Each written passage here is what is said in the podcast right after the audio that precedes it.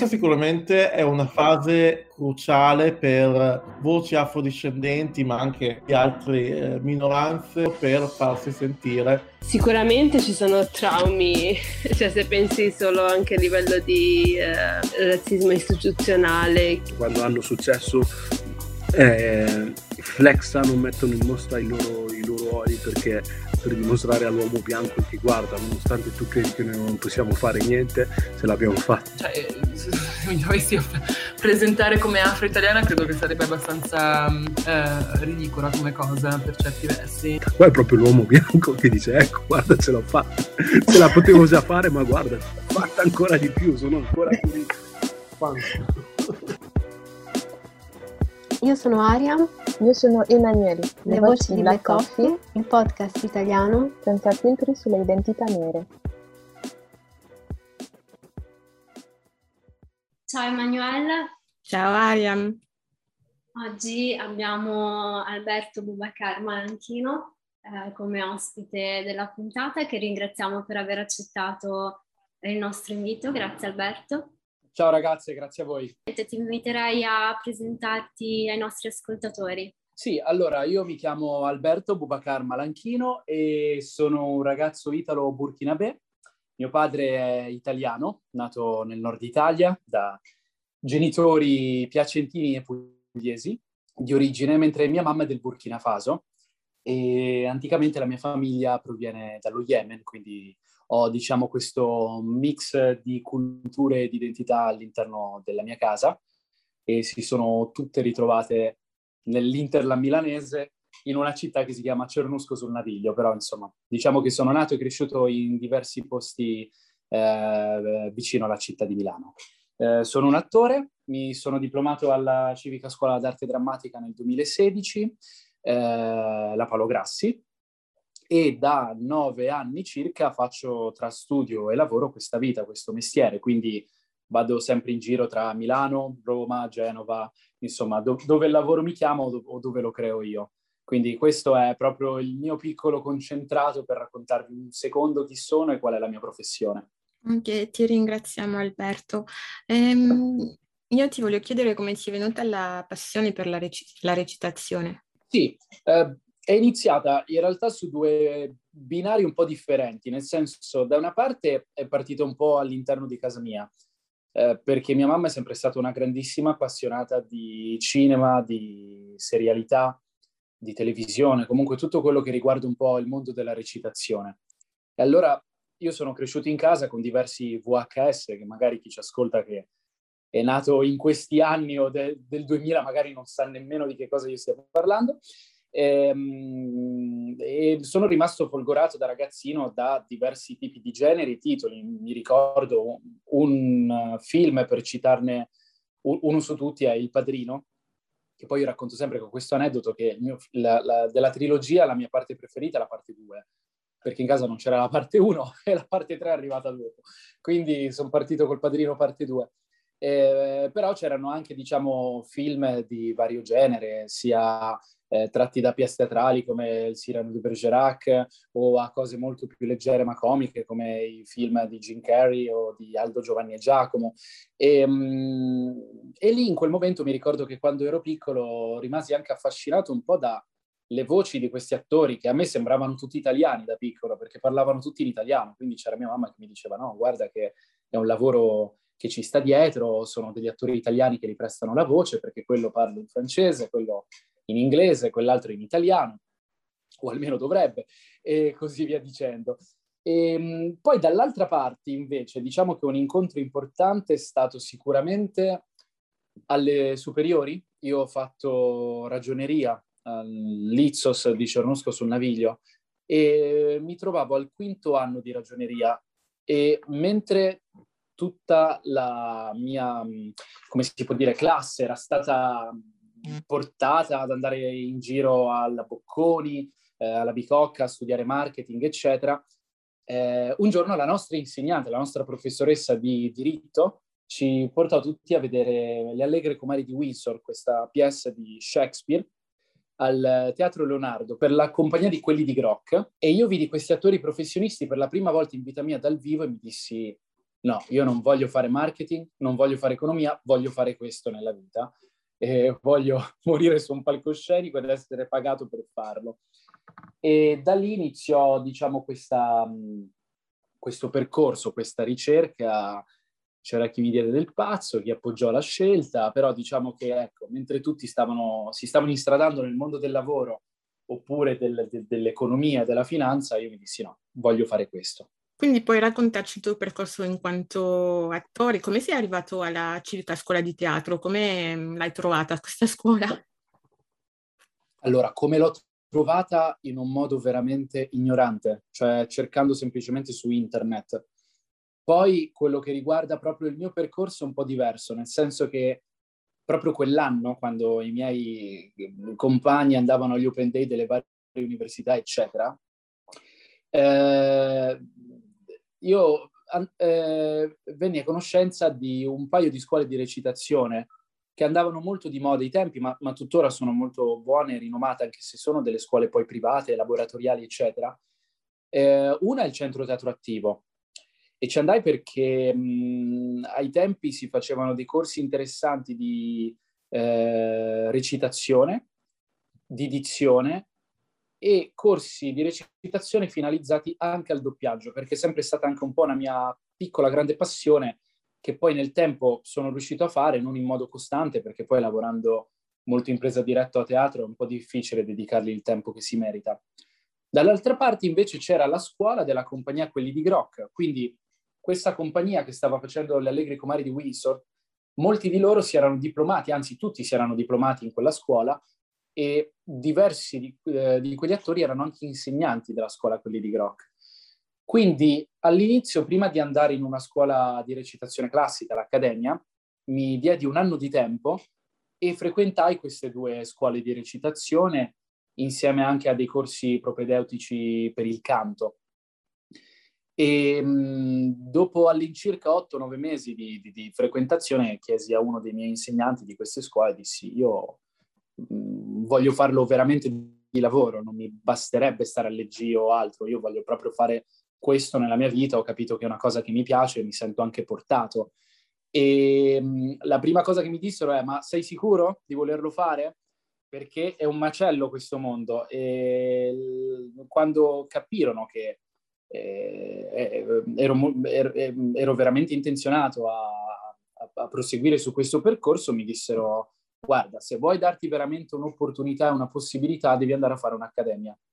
Quindi informati, c'è la scuola del piccolo, c'è la scuola, c'è la civica eh, scuola d'arte drammatica Paolo Grassi, l'Accademia di Filodrammatici e tantissime altre.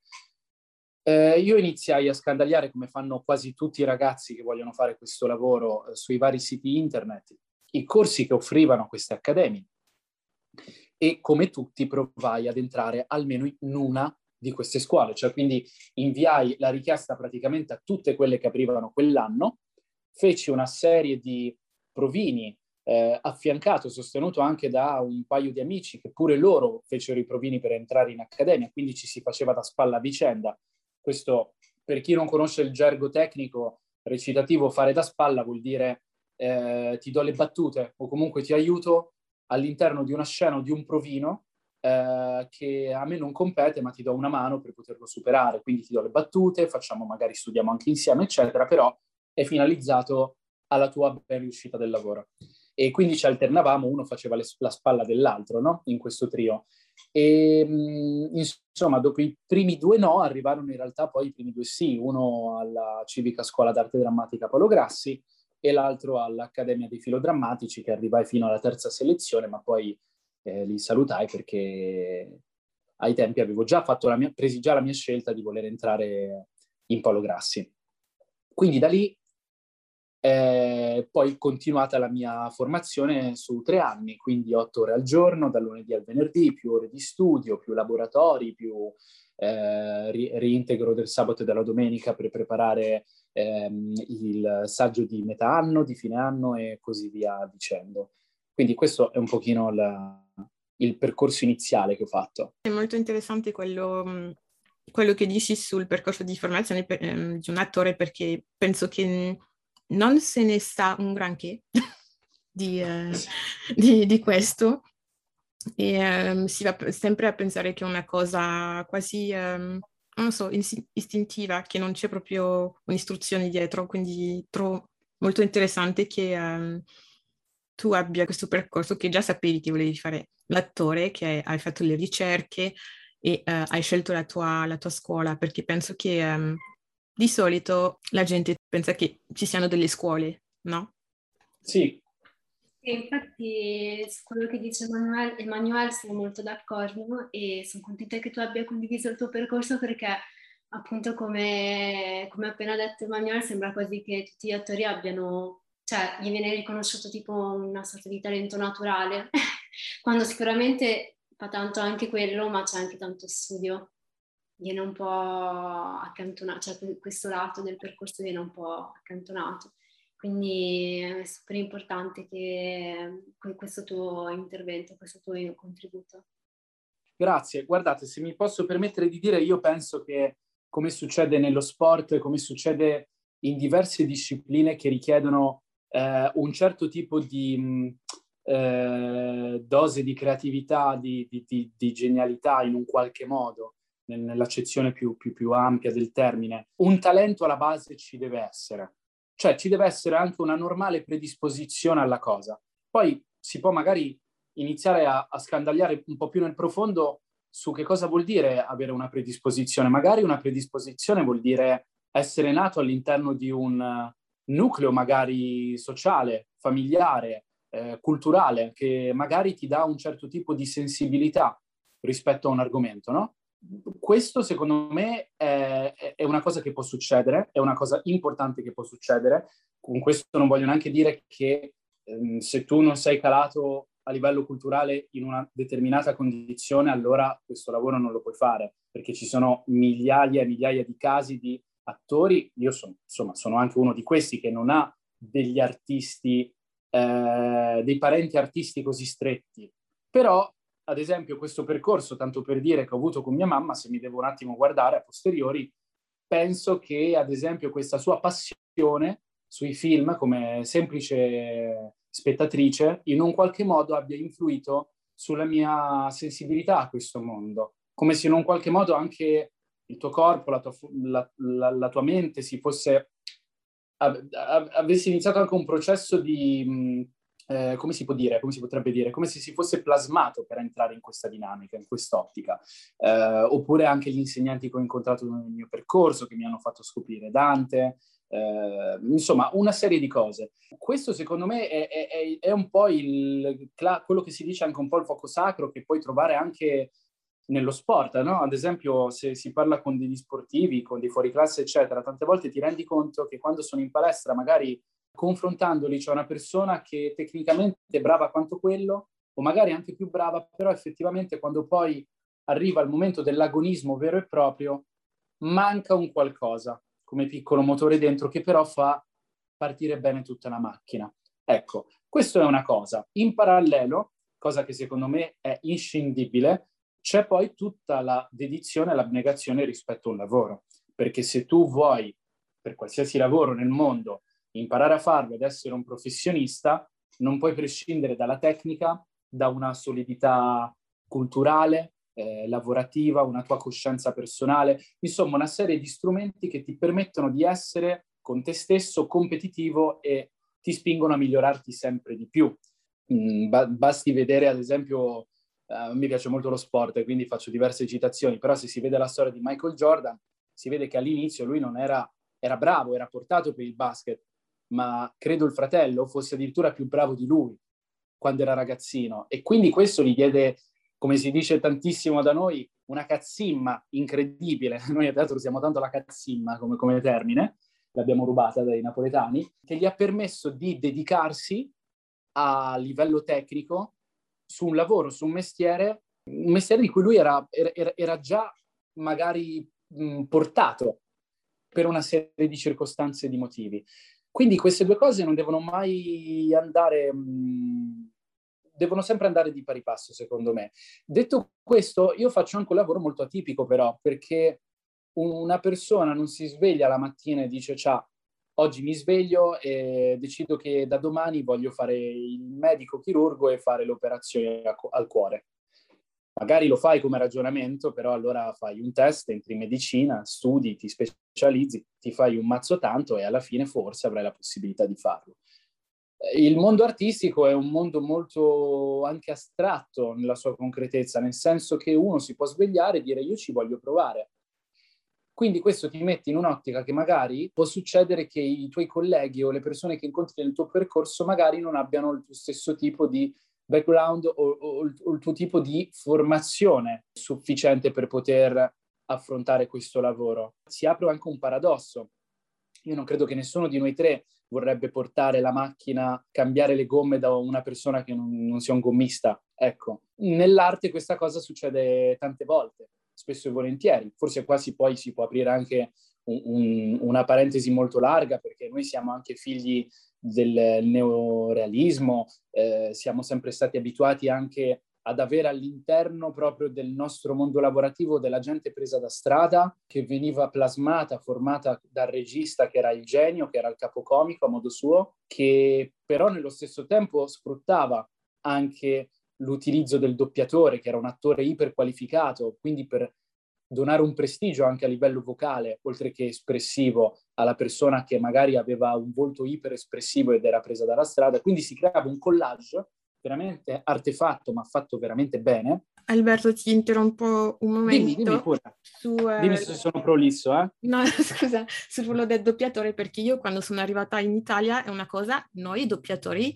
i nomi di doppiatori in Francia non li conosciamo. Cioè sappiamo mm. che... Um, Um, non lo so, per quest'attore c'è questa voce che ci sembra familiare e basta. Invece quando sono arrivata uh, in Italia ho notato che, non so perché magari le mie coinquiline erano proprio fisse, non lo so, però conoscevano i nomi dei, dei, dei doppiatori e mi ha fatto capire che il, cioè, il doppiatore in Italia è proprio un attore, invece per noi è cioè, la, la, voce che senti perché ne hai bisogno per capire no? Sì. cosa succede. I nomi non li so, Emanuele, perché sono un po' un'ignorantona, ma abbiamo dei doppiatori pazzeschi. Mm, e per me questo è, è um, come dire, è abbastanza... Eh, ma io ho visto alcuni film doppiati in francese, cioè non capisco perché. no, ma francamente fanno paura. Io non guardo più un film eh, doppiato no. in francese. So proprio... Eh. Oppure, per esempio, una cosa che guardavo un sacco era Un passo adelante, sì. ah, sì, certo, anch'io lo guardavo. Le mie, le mie rifer- I miei riferimenti sono proprio così. Si vedeva che non andava bene, non lo so, quando si parlava in francese e poi loro facevano proprio un movimento proprio tipicamente spagnolo. Mm-hmm. Si vedeva che non andava bene. Invece um, con i doppiatori italiani io vedevo perché, vabbè, cioè, essendo linguista eh, ero già abituata a vedere... Um, dei film nella lingua di origine anche se non la capisco uh, così però in Italia ho veramente trovato che hanno trovato, cioè il ruolo del doppiatore proprio par- particolare. Sì, certo. così come da bar. Però sia io ho visto film o serie sia in doppiati in inglese che in francese e niente a che vedere col doppiaggio italiano. Eh, ecco, ecco, per cui ah, dico proprio... Magari Alberto ti sa fare qualche nome, io purtroppo faccio la figura dell'ignorantona, ma ric- però questa cosa la riconosco. Cioè... No, certo, D- diciamo che nel senso noi siamo stati i primi proprio nel mondo a, ad aver industrializzato il doppiaggio, cioè nel senso il doppiaggio nasce come una forma di tradimento attuata da un paese per poter esportare, per poter importare il maggior numero di pellicole possibili in modo tale che siano comprensibili al, al, alla, alla, nazione, che, che, allo Stato che ha acquistato l'opera, no? in questo caso. In realtà il doppiaggio nasce in America, negli Stati Uniti, cioè il, proprio il, primo tentativo andato malissimo praticamente, eh, se non sbaglio addirittura da parte della Fox, eh, dove si usavano questi attori, doppia- attori italo-americani che ridoppiavano delle scene di film, però con un marcatissimo accento italo-americano dove cercavano di parlare italiano. E, ehm, però questo aprì comunque m- tantissimo la strada al mondo del doppiaggio e nel giro veramente di pochissimi anni iniziarono a doppiare tantissimi prodotti eh, in lingua italiana, cioè eh, prodotti americani per il mercato italiano. Questo perché l'Europa, credo anche come capofila, se non sbaglio, l'Italia era uno dei maggiori importatori delle pellicole americane e quindi trovarono utile usare degli attori italiani iperaffermati, ovviamente che venivano dal teatro, perché il doppiaggio si è subito, crea- si, si è subito formato quasi subito appena arrivato il sonoro. Quindi erano tutti attori che venivano comunque dal, dal teatro, questi che avevano una, un timbro, un, un'esplosività, una recita- recitazione incredibile. Ovviamente oggi come oggi magari sarebbe anche una recitazione un po' antica, desueta, però era estremamente funzionale al periodo. E da lì si è iniziato. In tutto questo, questo è avvenuto anche durante il tempo del fascismo, mm, è una cosa che bisogna anche un attimo sottolineare. Quindi c'è stato anche l'interesse da parte comunque del regime di riuscire anche da una parte a fare un certo, una certa operazione di censura ai film senza perdere l'affluenza delle persone che andavano a vederli. Ma dall'altra parte c'è stato anche il processo di italianizzazione di, tut- di, tut- di, di tantissime parole che all'inizio venivano sdoganate, se non sbaglio, a teatro, eh, come se non mi ricordo male, la, la, la parola autista, che prima non, non c'era, quando si, si, chiamava il taxi, una cosa del genere, e poi si entra, si è approdati anche nel, nel doppiaggio. Poi diciamo che anch'io sono un po' tra il sacro e il profano su questo settore perché mi piace molto, ho avuto la possibilità di farlo di tanto in tanto, ma ci sono degli esperti che lo sapranno dire molto meglio di me. Però in questo caso sì, sono diventate da una parte delle star, noi siamo alla, se non sbaglio, alla sesta generazione di doppiatori in Italia, perché ci, ci sono le famiglie, eh, ci sono persone che non vengono dalle famiglie di doppiatori che lo fanno in un modo incredibile, dall'altra anche perché poi quasi tutti, soprattutto fino a una certa generazione, erano tutti attori di prosa o, o comunque erano attori di televisione o, o, di cinema, no? Basti pensare uno su tutti, Luca Ward, che è il doppiatore di Russell Crowe. Eh, lui è, viene da una famiglia incredibile di doppiaggio, credo la più antica, se non tra le più antiche, e, e lui fa da sempre teatro, sceneggiati, audiolibri, videogiochi, cioè fa la qualunque. Quindi è un lavoro che è fatto in sordina da una parte, però essendo noi anche i primi ad essere i, i più bravi nel farlo, è anche difficile riuscire a non tirare fuori il nome del doppiatore e metterlo comunque alla ribalta. Questo è un po' un fatto, secondo me. Io mi sono dimenticata di uh, chiederti anche um, della Biennale, Biennale College di Venezia, cos'è questa scuola, perché sei andato qui, qual è la tua esperienza in questa, in questa scuola?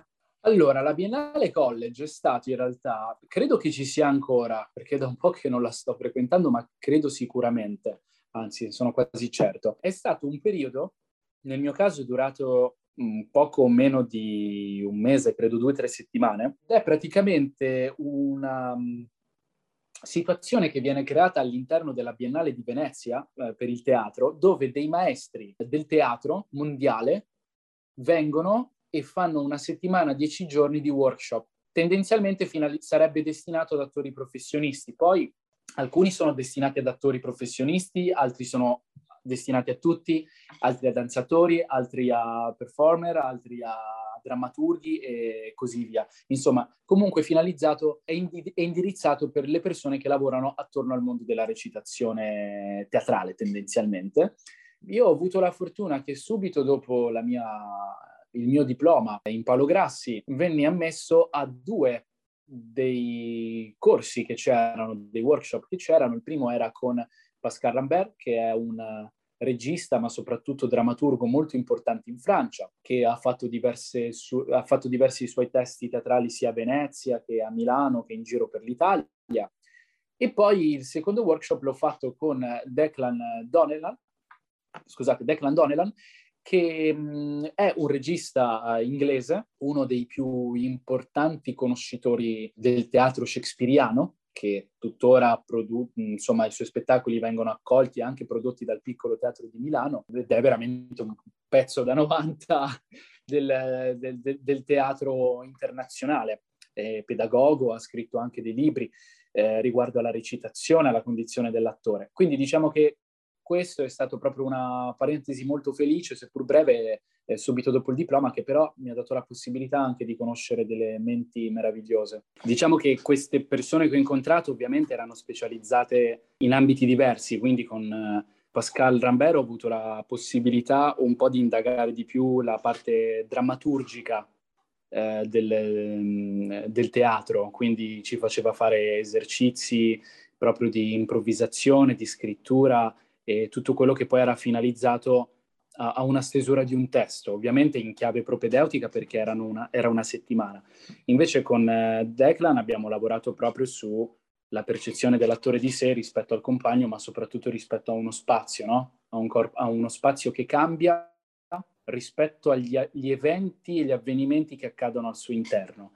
E così sembra un concetto molto astratto, però in realtà è una cosa molto efficace perché da attore ti dà la possibilità di non pensare al tuo ombelico, al tuo ego, ma di riflettere rispetto a come cambia tutto quello che, che ti ruota attorno rispetto a certe scelte che, che, tu, che, che tu decidi di prendere, in positivo o in negativo. Questo ti aiuta anche molto a fare un processo di decostruzione rispetto a certi tipi di cliché della recitazione.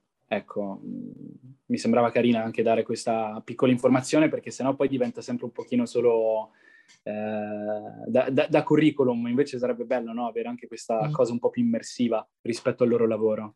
Ah, concordo assolutamente e mi fa capire che tu hai una formazione molto da teatro piuttosto che da sì. attore di... Um, non so perché si, si fa la, la, distinzione tra uh, attori di cinema, della tv e attori di teatro, c'è una differenza? Sì, diciamo che più che altro ci sono dei codici che sono un po' diversi, poi il motore è sempre lo stesso, cioè che è quello dei sentimenti, dell'empatia, delle, delle emozioni, dei, dei, drammi. Comunque alla, alla base del nostro lavoro c'è sempre l'essere umano.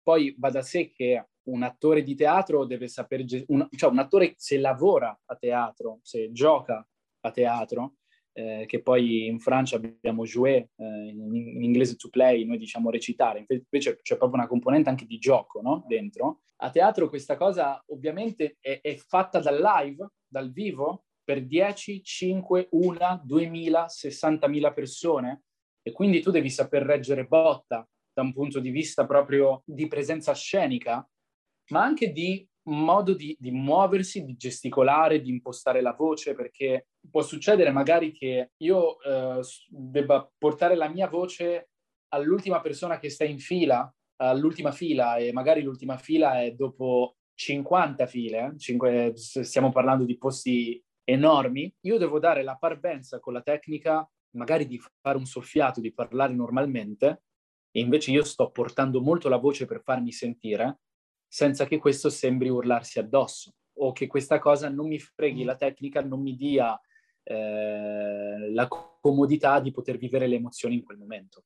Al cinema c'è una cosa che è uguale e contraria, nel senso che tutto quello che ho appena detto esiste, ma nell'accezione in cui di solito c'è un totale, un piano americano, un primo piano, eccetera, eccetera, eccetera.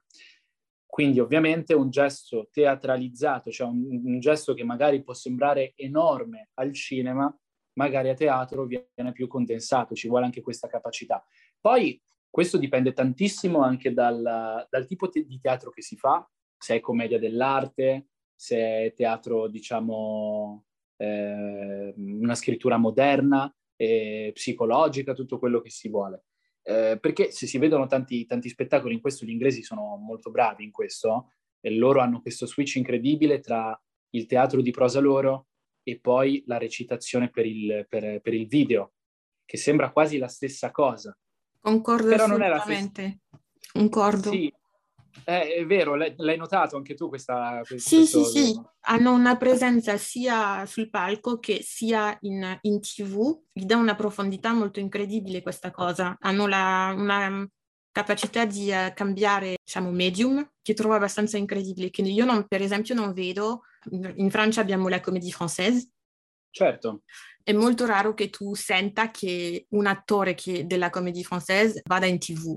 L'hanno fatto una volta, ma hanno filmato una pièce che si chiama Les Rois Maudits, quindi i re maledetti, che racconta la storia della guerra dei cent'anni tra Francia e Inghilterra. E questo è proprio incredibile. Però è l'unico ricordo che ho di attori della comédie française che, uh, che sono in tv. Certo, no, beh, immagino che poi se uno va a switchare si trovano come succede anche qua in Italia, però lo switch, ecco, diciamo, diciamo che può anche non essere così scontato. Ad esempio, io non sono un esperto proprio della, così nel profondo della storia del, del, degli attori in, uh, inglesi, tanto per dire, però eh, loro vengono anche da una scuola che li accomuna tutti, che è un pochino comunque il teatro elisabettiano, quello di Shakespeare, quindi hanno anche il, l'inglese come lingua, è una lingua essendo anche più povera, ma non per questo meno bella, è una lingua che è proprio usata per essere parlata. La nostra è proprio una convenzione, figlia proprio di una convenzione, è usata per essere letta, è usata per essere scritta. C'è una difficoltà anche maggiore nel riuscire a parlare in italiano rispetto che in inglese, perché è molto più costruita come lingua. E questo secondo me, poi sai, tutte le opinioni qua sono opinabili, però secondo me questo ha, ha creato magari anche un impasse molto, molto strano, molto particolare tra l'essere fluido tra una tecnica e un'altra, perché tante volte chi viene dal teatro magari può sembrare eccessivo nella recitazione cinematografica o chi fa la recitazione in video per le serie o per il cinema sembra troppo poco mobile. Invece, poi sai, lì è anche una questione di sensibilità, ma se tu senti ad esempio un doppiaggio, un doppiaggio che a parte il doppiaggese, che è una, un modo anche in accezione negativa di dire l'utilizzo della voce del doppiaggio, come, come, come recitano gli attori doppiatori, però quel modo di impostare e di modulare la voce che è funzionale al microfono e nella sua convenzione, se tu lo prendi e lo sposti a teatro o lo sposti ancora ancor più grave, secondo me, in presa diretta, è un casino, perché nel senso non è quella la chiave di lettura rispetto a quel tipo di di lavoro. Poi io penso anche che noi sì, abbiamo delle scuole valide di recitazione video, ma noi proprio culturalmente noi veniamo dal teatro, cioè il teatro l'abbiamo creato noi, in concomitanza con i francesi ci siamo scambiati molto eh, le cose riguardanti i mimi, le maschere, la commedia dell'arte e così via. Quindi noi veniamo anche da, proprio da, da, da, da cioè in, la nostra radice di base è proprio il teatro, si sposa meglio. E questo secondo me fa nel suo piccolo una, grandissima differenza. Poi ripeto, lì dipende sempre dalle sensibilità di ognuno. Io mi sono formato su 3-4 anni di formazione tra accademie e scuole private, quasi sempre con dei moduli che erano relativi alla recitazione teatrale, che però al loro interno avevano la necessità di doverti far studiare dei metodi di teatro, ad esempio, sia fisico ma anche psicologico, per usare un termine molto generico, eh, come potrebbe essere il metodo di Mikhail Chekhov, Stanislavski, Vasiliev, eccetera, che comunque sono dei metodi, sì che sono nati a teatro, ma che sono tuttora utilizzati anche da attori hollywoodiani per quello che riguarda i film e le serie tv. Quindi quello che cambia è veramente riuscire a precisare il tiro rispetto al tuo terreno di gioco che sta cambiando. Eh, abbiamo fatto due moduli di, di cinema in Paolo Grassi, però poi posso dire che la mia più grande formazione in video è il lavoro che ho iniziato a fare a 21 anni con, le, con il video, quello sì. Il tuo primo monologo si chiama Verso Sankara, è una scelta molto precisa. Puoi raccontarci perché l'hai fatta? Sì, allora, eh, Verso Sankara, un monologo che parte da un viaggio, un viaggio fatto nel 2018 da me e da Maurizio Schmidt, che è stato in accademia il maestro per definizione che ho, che ho, e che abbiamo avuto noi compagni in Paolo Grassi ed è stato poi il regista nonché eh, drammaturgo del monologo. Eh, parte nel 2018 eh, sulla base di una promessa che io e Maurizio ai tempi a scuola ci eravamo fatti nel 2017 eh, perché io sapevo che lui eh, lavorava tantissimo in Burkina tramite delle ONG, delle ONG eh, italiane e saltò fuori che io ero per metà burkinabè. E, insomma, riconoscersi burkinabè e poi finire a parlare di Sankara è veramente un attimo. Ehm, io premetto che al, non sapevo ai tempi tantissimo la storia di Sankara, mi erano state tramandate delle cose, dei racconti da mia mamma, eh, qualcosa avevo visto in video, come quel discorso celeberrimo che fece eh, alle nazioni africane sul debito di sangue e il debito monetario, però diciamo che era una conoscenza molto superficiale con una grandissima stima che avevo nei suoi confronti e una voglia di scoprirlo. Quindi ci, ci siamo fatti questa promessa nel 2017 che l'anno dopo saremmo andati in Burkina. Io mancavo da all'incirca 12-13 anni, con l'intento da una parte di portare Maurizio nella mia casa, nella, nella casa materna, e quindi io, in primis eh, ri, ri, riportarmici per riscoprire quella parte di, di vita, di famiglia e di cultura, di tradizione. Dall'altra parte l'intento era quello di fare una cosa un po' più giornalistica e immersiva rispetto alla figura di Sankara. Quindi conoscere la famiglia, conoscere i suoi ex collaboratori, andare nei posti dove è stato lui, eh, visitare la tomba, visitare il posto dove l'hanno ammazzato. E questi due poli, che sono stati il frutto di un viaggio di un mese, dieci giorni di stacco con ritorno in Italia per via di di, di, di, di, interviste che non eravamo riusciti a fare a causa di un attentato, più un'altra settimana come coda, questi due poli si sono uniti in questo monologo ed è diventato il racconto eh, della storia di un ragazzo italo-burkinabè con una doppia radice che volendo ritrovare, riscoprire quella parte della sua vita, della sua famiglia, si imbatte nella figura di Thomas Sankara, di quello che ha fatto nel Burkina, di quello che il Burkina è oggi. Da lì è nato poi questo monologo che da una parte è partito quindi da dei documentari che Maurizio ha fatto intervistando le persone, dove io li facevo da assistente, e dall'altra parte invece io avevo tenuto un diario di bordo. Io ogni giorno, anche se scrivevo poco, mi ero fissato, imposto che dovevo scrivere almeno una volta al giorno. Da quello ne è nata poi fuori un'operazione drammaturgica dove Maurizio mi ha chiesto se eh, gli potessi prestare il mio diario di bordo e da lì ha fatto questo mix tra le interviste e poi il viaggio. Adesso noi l'abbiamo fatto nel 2018 per il Covid e altre questioni, questo spettacolo si è fermato, dovevamo riportarlo con gioia a febbraio al Franco Parenti, ci sono stati ulteriori rallentamenti, noi speriamo di riuscire a riportarlo perché vorremmo fare verso Sankara 2, perché noi ci siamo fermati rispetto alle conoscenze che avevamo nel 2018 siamo nel 2021, in questo momento tante cose stanno cambiando, sono cambiate in Burkina Faso.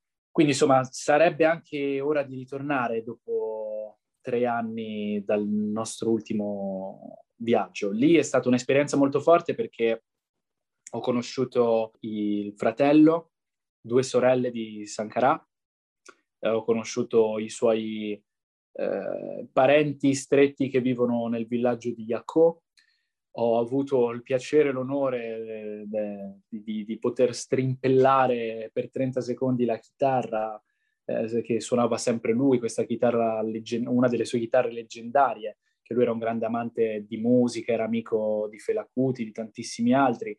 Quindi si era creata questa situazione molto irreale dove c'ero io che provavo a fare qualche accordo e davanti avevo i suoi familiari che mi guardavano stesso, sulla stessa sedia dove si sedeva lui e mi hanno fatto vedere tutte le sue fotografie dove si sedeva Blaise Compaoré, il suo migliore amico, che poi l'ha ucciso. E poi siamo andati soprattutto nel luogo del delitto di Thomas Sankara, che è stato il Conseil de l'Entente. Qui veramente la storia diventa talmente drammatica da sembrare veramente un racconto di Shakespeare, nel senso che ci sono due o tre versioni rispetto alla morte di Sankara, ma una di queste vuole che eh, dopo aver accerchiato l'ufficio dove Sankara stava parlando con i suoi collaboratori, ministri e quant'altro, un comando è entrato dentro, si è seduto Blaise Compaoré dall'altra parte del tavolo, hanno parlato, credo, in Moré, e ancorché la lingua del posto, parlata dei Mossi, che è la, l'etnia eh, di Compaoré di Sankara e anche quella di mia mamma. Insomma, Sankara dicendo, da te non me l'aspettavo, proprio tu che sei il mio migliore amico, San, eh, comporre con un gesto quasi di sdegno, estrae poi una pistola e, e gli spara a bruciapelo. La storia diventa ancora più cupa se si pensa che per i tre anni successivi eh, dalla morte di Sankara, con il rischio di continui eh, colpi di Stato e rivoluzioni da parte del popolo, Compaoré ha vissuto per tre anni ininterrotti nella palazzina in una camera da letto all'interno di una palazzina, il quale dava la finestra davanti alla porta dove era stato freddato Sankara. E qui diventa veramente quasi Riccardo III, sembra veramente una persona che impaurita del fantasma del suo migliore amico che, che potesse bussare di notte per avere eh, per riuscire a fare della tauromachia su dei, dei demoni, dei fantasmi che, che, lo torturavano, aveva deciso di viverci a fianco. E da qui poi partono anche le storie, le leggende, dove si dice che Compaoré avesse iniziato anche a soffrire un po' di problemi mentali, psichici in quel periodo, che parlasse da solo, eccetera. Poi, sapete, queste sono anche delle figure veramente leggendarie, veramente mitologiche, non uso questi termini più volte a caso, perché veramente poi la storia e il mito si intrecciano e Sankara è morto giovane, pieno di ideali, con un piano quinquennale che nel suo ultimo anno stava andando non tanto bene, dalle nostre ricerche pare addirittura che fosse quasi in un principio di, non voglio dire depressione, ma poco ci mancava perché iniziava ad avere veramente il, il popolo contro perché comunque le, le leggi e le riforme che facevano erano forti e bisognava avere anche polso. Quindi io non parlerei di lui come un santo martire, ma come una persona estremamente innamorata del suo popolo, una persona che è riuscita, che ha, ha voluto mettere il suo impegno civile davanti a se stesso, davanti a una moglie, a dei figli, a una vita e si è sacrificato nel bene o nel male. Sì, sì, avevo letto un saggio che um, non mi ricordo più su che piattaforma, uh, molto interessante, dicendo esattamente quello che dici tu, che uh, cioè nelle, negli ultimi anni cioè sua, il suo modo di governare non andava così bene e uh, nel saggio si diceva se avessi vissuto magari non sarebbe neanche andato così bene il Burkina Faso per il suo modo di, um, di, uh, di governare, perché sembrava di essere anche una personalità molto um, o niente o tutto.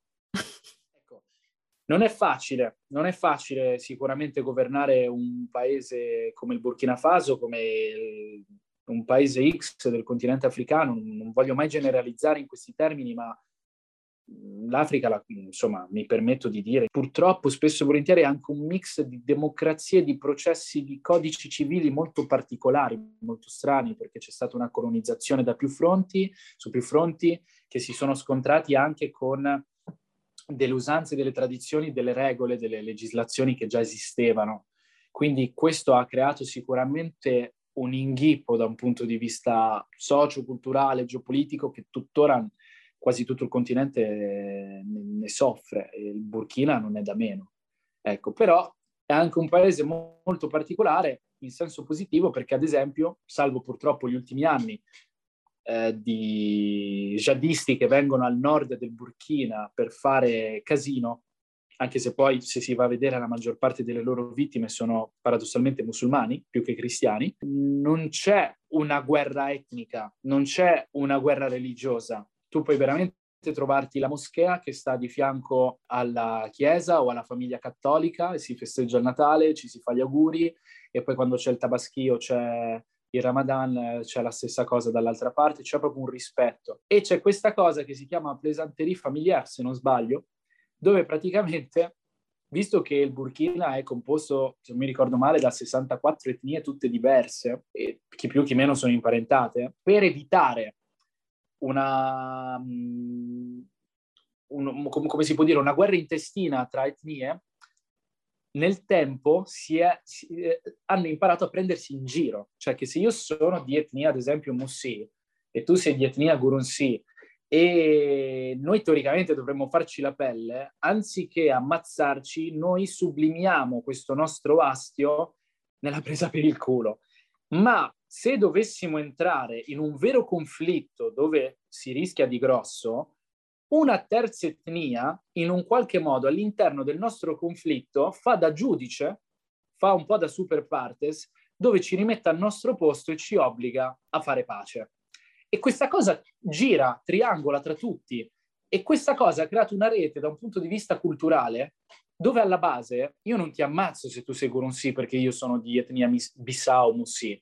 E questa secondo me è una piccola grande vittoria all'interno di un paese come il Burkina Faso. E mi dicevano che tra l'altro nel, nel, nella sua malignità, però uno dei grandi promulgatori, sostenitori di questa cosa fu lo stesso Blas Compaoré. Eh, un personaggio molto particolare lui, comunque. Blas Compaoré. sì. Passiamo all'ultima, all'ultima domanda e torniamo in Italia. Torniamo in Italia, dai. allora, ci sono pochi attori afrodiscendenti uh, nel panorama italiano. Potresti raccontarci la tua esperienza sia in teatro che in tv? Eh, questa è una domanda da 100 milioni perché è una risposta che spero e credo che continuerà ad evolversi finché farò questo lavoro. Eh, speriamo. Um, sì, posso dire che adesso c'è sicuramente un trend positivo, a volte un po' timido, però c'è.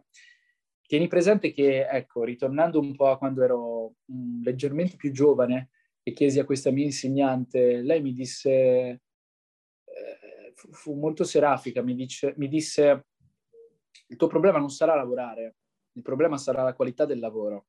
Come dire, io lo so che tu sei italiano, sto parlando con te, respiri italianità, però il nostro sistema lavorativo non è ancora, stiamo parlando del 2012-2013, non è ancora pronto per poter assorbire nella sua normalità persone che non abbiano un colore bianco. Mm. Mi ritrovo e... molto è la stessa cosa che mi ha detto mio papà, praticamente, ehm, tipo che praticamente devo la- lavorare, dovrei, avrei dovuto lavorare il doppio perché anche se sono francese la gente non avrebbe visto, diciamo, la mia francesità, ma piuttosto la mia, eh, eh generalizzo tanto dicendo questo, africanità. Certo. La stessa certo, cosa. Eh sì, eh, diciamo che noi nasciamo anche un po' con questa condizione in casa che in un qualche modo, anche se non viene esplicitata o a volte sì, che tu sai che devi lavorare tante volte il doppio per, per aver riconosciuto la sufficienza o la, la, stessa cosa che un'altra persona con un privilegio o una condizione diversa eh, ci impiegherebbe molto meno, meno forze, no? Questo purtroppo lo vediamo eh, tra il maschile e il femminile, tra i colori, insomma, tra la sessualità. Purtroppo sono delle cose che, che, che, che ti toccano anche se non dovrebbero. Ritornando a bomba invece sulla la, la mia crescita, quello che mi sono visto intorno è stato questo. Io ho avuto una grandissima voglia di fare questo lavoro. Sono molto contento, molto grato. Ho fatto la mia gavetta e mi sento di continuare a farla e sono felice quando ho la possibilità di farla perché mi rimette su una via dritta, su una via pulita. Penso che la gavetta non si non, non finisca mai per nessuno, cambia solamente il modo con cui ti poni nelle cose. Ho trovato diversi, diverse difficoltà. Forse paradossalmente il mercato che è stato all'inizio più non accogliente, ma più meritocratico è stato tra, i, tra tutti il doppiaggio all'inizio, perché per quanto io l'avessi fatto poco e i no sono stati tanti, essendo però un lavoro di voce, di recitazione e di tecnica del doppiaggio, non ho mai sentito che anteponessero il mio colore alla mia qualità di attore. Anche se in questo periodo storico si è creato un paradosso che volendo in un qualche modo emulare gli americani, eh, non, per via anche di tantissime piattaforme che comunque sapete, no? c'è stato lo scandalo prima dei Simpson, dove un... hanno iniziato a ritirarsi i doppiatori, anche in altre situazioni, eccetera. Adesso succede, mi sto rendendo conto, magari che a volte vengo chiamato, i miei colleghi vengono chiamati perché magari sono degli interpreti comunque afrodiscendenti o comunque non eh, caucasici, non bianchi, per interpretare, per doppiare dei personaggi che, con cui magari condividono dei tratti somatici. Che vi dirò, alla base non sarebbe neanche sbagliato, però il problema è sempre lo stesso, che tu non dovresti soffermarti sul colore, dovresti soffermarti sulla qualità, dovresti soffermarti sulla tecnica. Eh, una persona è credibile in quell'operazione? oppure no. Poi possiamo aprire un discorso sul perché magari non ci sono doppiatori che abbiano un colore che non sia bianco. Quello va bene come attori, eh, per carità, sto parlando di tutti in generale. Eh, a teatro tuttora continuo a riscontrare non poche difficoltà, nel senso il teatro riesco, riuscivo soprattutto prima delle serie come doc che mi stanno prendendo molto tempo a farlo, però ho sempre notato che la componente del colore in un qualche modo era una cosa che da una parte mi faceva accedere a dei provini, ma dall'altra non mi faceva accedere a tutti i provini. Quindi io mi sono trovato nel paradosso che magari a scuola ho avuto la possibilità di fare Shakespeare, Pinter, non lo so, chi più ne ha più ne metta, Chekhov, e poi ti trovi in un sistema lavorativo dove magari devi fare l'iracheno, che poi io di iracheno non ho niente, è un esempio, però ti succedono esem- queste, queste, cose. Il, la cosa per me che è stata inaspettata rispetto a quando ho iniziato a studiare e a lavorare è stata invece questa velocità che ha preso in un modo repentino la televisione, che hanno preso le piattaforme soprattutto. Perché quando ho iniziato a recitare, a, a studiare, Netflix forse era appena arrivato in Italia, comunque non era una cosa che c'era ancora che era lì, che era fissa, che tu pagavi, non, non era ancora nella cultura dei noi ragazzi, dei noi giovani. E secondo me il fatto di continuare a esportare, a importare nelle varie piattaforme dei prodotti da una parte all'altra dei continenti, in più anche a certe battaglie che si sono iniziate a diventare sempre più, hanno iniziato a diventare sempre più forti, sempre più pesanti, a dei drammi che sono diventati anche più forti. Questo ha, ha, ha portato un processo di accelerazione dove il mercato richiedeva di vedersi riconosciuto nella sua totalità, nella sua interezza. Bene, io ho iniziato questo lavoro che di attori di accademia qualificati erano pochi. Faccio questo lavoro e dico di colore non bianco, però c'erano pochi, ma ci sono.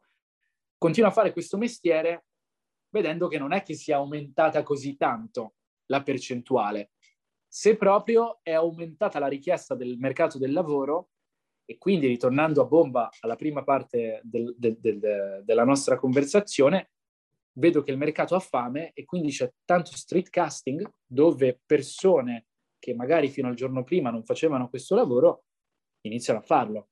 In questo non differisce poi da alcune dinamiche che succede nel cinema e nella televisione da parte di, nei confronti di, probabili o improbabili attori bianchi, cioè nel senso il fatto dello street casting è, è un dato di fatto che c'è molto in Italia. Bisognerebbe secondo me spingere un po' di più sulla formazione invece di, di nuove leve che siano anche competitive, quello sì, che siano formate, che abbiano alla base comunque una cura rispetto a quella che è la loro formazione. Poi se volete magari chiedermi qualcosa un po' più nel dettaglio, sono felice anche di rispondermi. No, no, io trovo interessante quello che è stato, che è stato detto e anche interessante questa componente dello street casting perché mi fa pensare un sacco a quello che um, è successo in, in, Francia che per fare, mi ricordo questa um, regista, credo che si chiama Céline Sciamma che ha fatto un film uh, con delle ragazze proprio, uh, perché ovviamente tutte le persone nere in Francia devono venire dalle banlieue e di Parigi, no? Uh, quindi lei è andata a trovare queste ragazze di banlieue per fare ehm, il suo, il, suo, film e ehm, io ho paura che con queste, questi street casting um, spesso um, le persone rimangono um, cristallizzate in un ruolo. Mm-hmm. Perché le attrici che, che hanno fatto uh, questo film sono, hanno uh, una certa fama ora, però non è che neanche li vedo uh, fare più film o ehm, neanche li vedo fare altri ruoli. È una cosa sicuramente positiva che una produzione guardi alla, alla periferia, però a questo punto eh, che si strutturi un percorso di formazione. Esatto. Nelle periferie.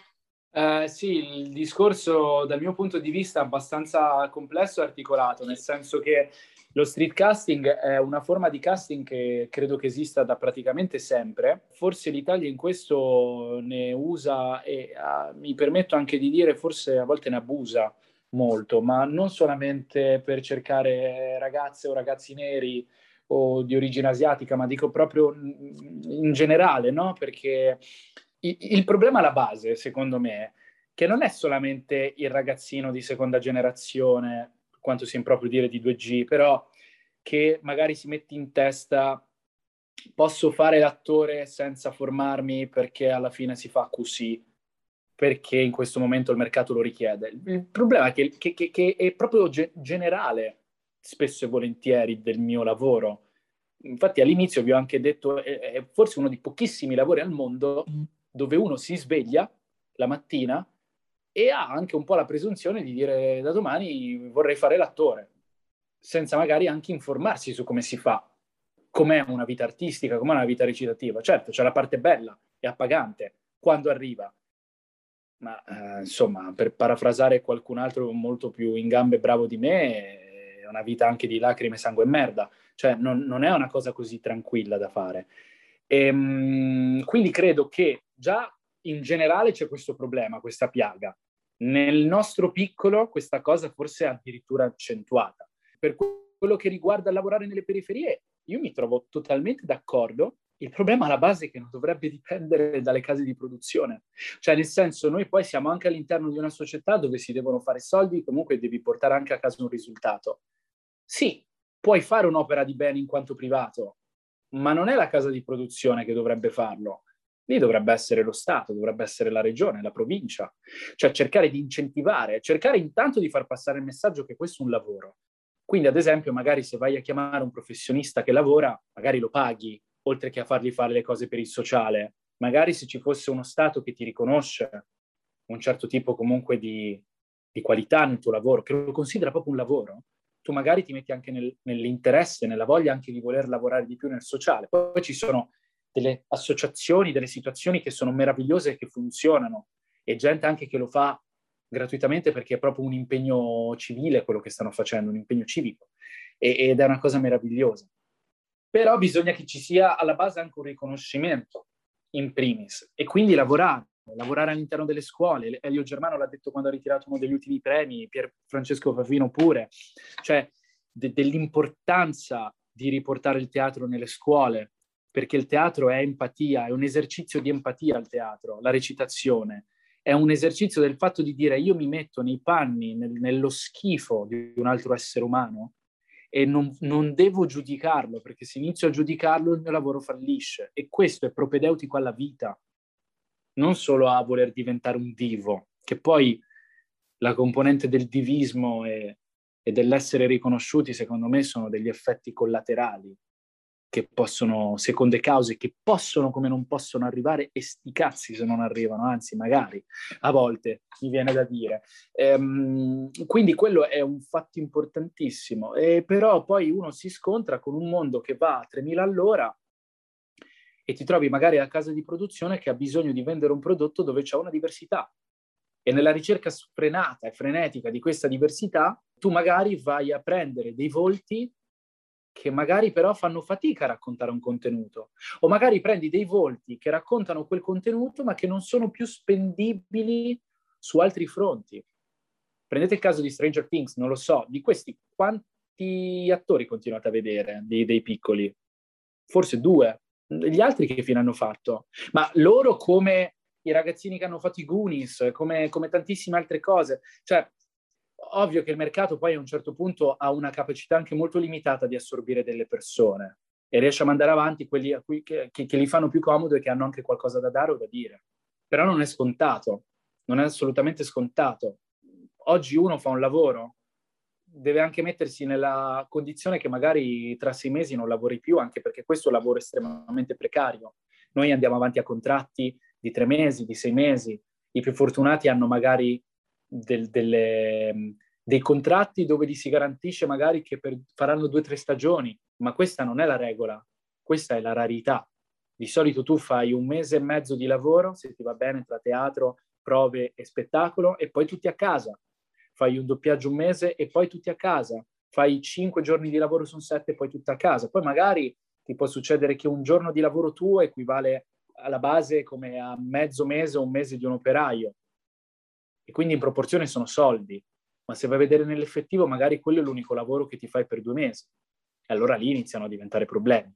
Ecco, queste cose tante volte, se non sei uno che sta dentro questo settore, non ci pensi non pensi al fatto che ti devi rapportare a un commercialista, che ci sono delle tasse, che c'è un precariato incredibile, che l'arte poi è una forma estremamente opinabile è soggetta a, a, a, al gusto di ognuno, perché non è matematico, quindi magari tu sei in una grandissima condizione di stress emotivo perché stai lavorando, ma sapendo che tra un mese, tra sei mesi, una persona potrà dire tutto quello che hai fatto fa schifo ed è da buttare, perché non mi piaci. E questi sono anche esercizi a livello umano, di dover riuscire a prendere e buttare fuori.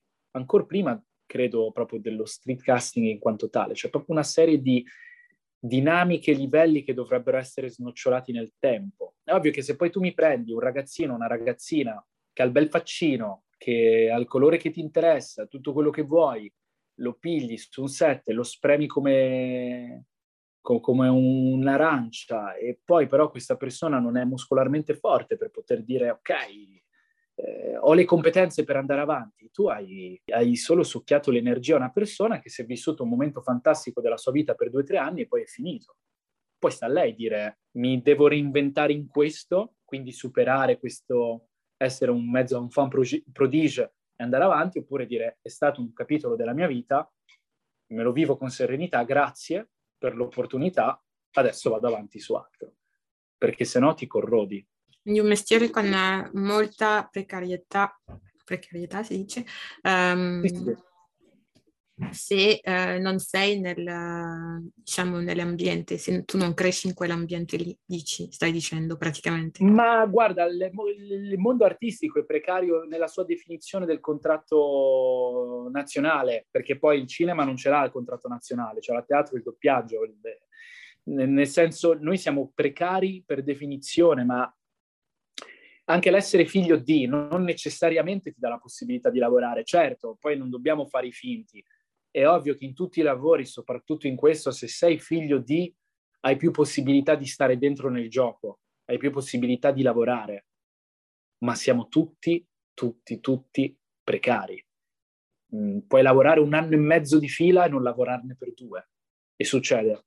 Anche perché poi le cifre che girano in Italia non sono le cifre americane non sono le cifre britanniche.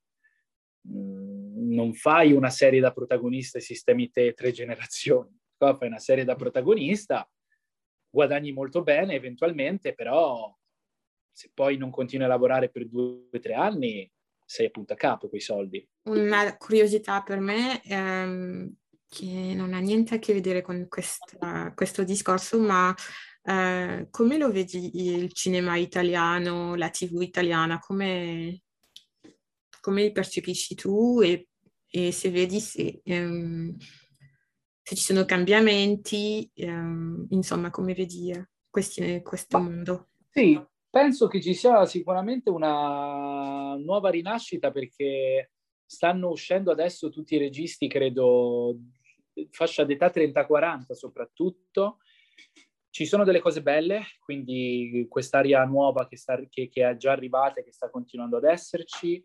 Ehm, eh, poi da un punto di vista, ad esempio, di seconde generazioni, più che sul campo ancora recitativo, forse sul lato tecnico vedo che iniziano a formarsi anche registi, drammaturghi, quindi tra qualche anno secondo me vedremo cose interessanti e io credo che tutta questa spinta sia dovuta veramente dalle piattaforme. Io ho visto un miglioramento incredibile nella RAI, a parte, vabbè, gli strappalcioni che possono succedere, nel senso non dovrebbero succedere, ma che succedono, perché ovviamente quando parliamo di certe imprese, di certe piattaforme sono mastodontiche, quindi è normale che una volta ogni tot calpestino qualcosa che non dovrebbe essere calpestato. Eh, questo senza voler giustificare, bisogna fare ovviamente bisogna giustamente sottolineare e protestare quando qualcosa non funziona. Però ho visto anche delle cose positive.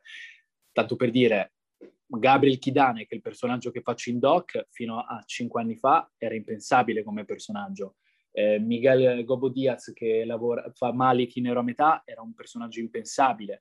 Eh, io penso che questo sia dovuto veramente alle piattaforme che hanno preso tantissimi clienti e hanno dimostrato che secondo me comunque la diversità paga e paga bene, perché eh, alla base non vorrei sembrare un cinico, ma credo che comunque alla base di tutto ruotino comunque sempre i soldi, viviamo in Occidente, siamo in, democrazie comunque di stampo liberal capitalista, quindi queste cose esistono, però hanno anche i loro riscontri, risvolti positivi. In questo, come ad esempio lo sdoganare un colore, tanto per dire, e non è scontato perché magari fino a cinque anni fa gli unici lavori che avevo la possibilità di fare erano il migrante nell'accezione più generica e superficiale che potesse esistere. Ecco. E quindi in questo sta cambiando tanto. Mi piacerebbe vedere un po' più di coraggio anche nel teatro, se devo essere onesto, visto che è anche un mondo che ulti- negli ultimi due o tre anni ho, iniziato, ho frequentato un po' meno.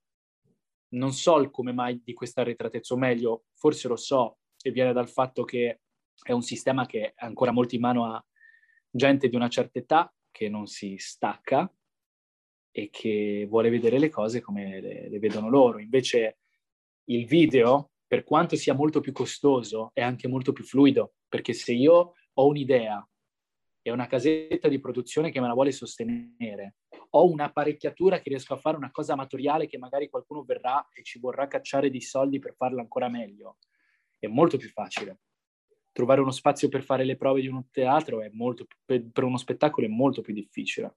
Sono molto d'accordo con quest'ultima riflessione che hai condiviso eh, sicuramente il video, per quanto possa eh, essere più costoso in certi sensi, è però lo strumento più democratico. Eh già, è vero. Ah, basta, basti vedere anche quello che ha fatto la mia regista, Daphne Di Cinto, con il Moro, insomma, mm-hmm. il suo cortometraggio che, che, che, che ha scritto, che, ha diretto eh, sulla storia di Alessandro De Medici, che per chi non lo conoscesse è stato il primo duca di Firenze eh, faccio un po' di pubblicità a Daphne, al nostro lavoro, al suo bimbo. È stato il primo duca di Firenze eh, ed era afrodiscendente, la mamma non si sa di che zona dell'Africa fosse, ma era uh, black, era nera, il padre invece era un potentissimo della famiglia Medici, si pensa addirittura al Papa. E lei di tasca sua, adesso cercando i soldi col crowdfunding, comunque investendo molte cose sue, però guarda caso questo, questo personaggio è ritornato alla ribalta tramite la volontà di una regista, di una, che è anche la sceneggiatrice, che ha voluto investire, ha avuto dei compagni di viaggio che hanno creduto molto in lei, ma guarda caso non è a teatro. Ecco, questo a me fa un po' male. Cioè non fa male rispetto ad Alessandro o a Daphne, fa male rispetto al sistema in cui stiamo, che tante storie potrebbero essere benissimo fatte a teatro, che quando ci sono i posti sono occupati da cose a mio giudizio a volte di dubbio gusto. Grazie Alberto per questa chiacchierata, mi ha fatto molto piacere. E Anche a me. Per tutte le ragioni che già sai, ti, quindi ti ringrazio. Grazie a voi, grazie mille per questo spazio, per, per questa possibilità, insomma, di aver raccontato per chi fosse interessato un pochino il mio percorso, il mio personale lavorativo e insomma per chi avrà voglia anche nel, di, di, di iniziare questo, questo, percorso, quello della recitazione. Spero che, di, di, non avervi scoraggiato, ma di avervi invogliato a, per, per, per chi, chi, chi, lo sta ascoltando e volesse iniziare a, fare un percorso serio che, nonostante le mille difficoltà, dà tante soddisfazioni comunque. Mm, ma penso che sarà molto interessante per chi um, ascolterà, perché tu comunque hai eh, dato delle informazioni su tanti aspetti de, del, del, mestiere che appunto se uno non è dentro non lo sa, anche se vuole farlo, no? Quindi ehm, molto, ti ringraziamo tanto per, per questo. Grazie. Grazie a voi. Grazie per aver ascoltato questo episodio di Black Coffee. Vi ricordiamo che tutti gli episodi li potete trovare su Podbean, Spotify e tutte le piattaforme in cui ascoltate i vostri podcast preferiti.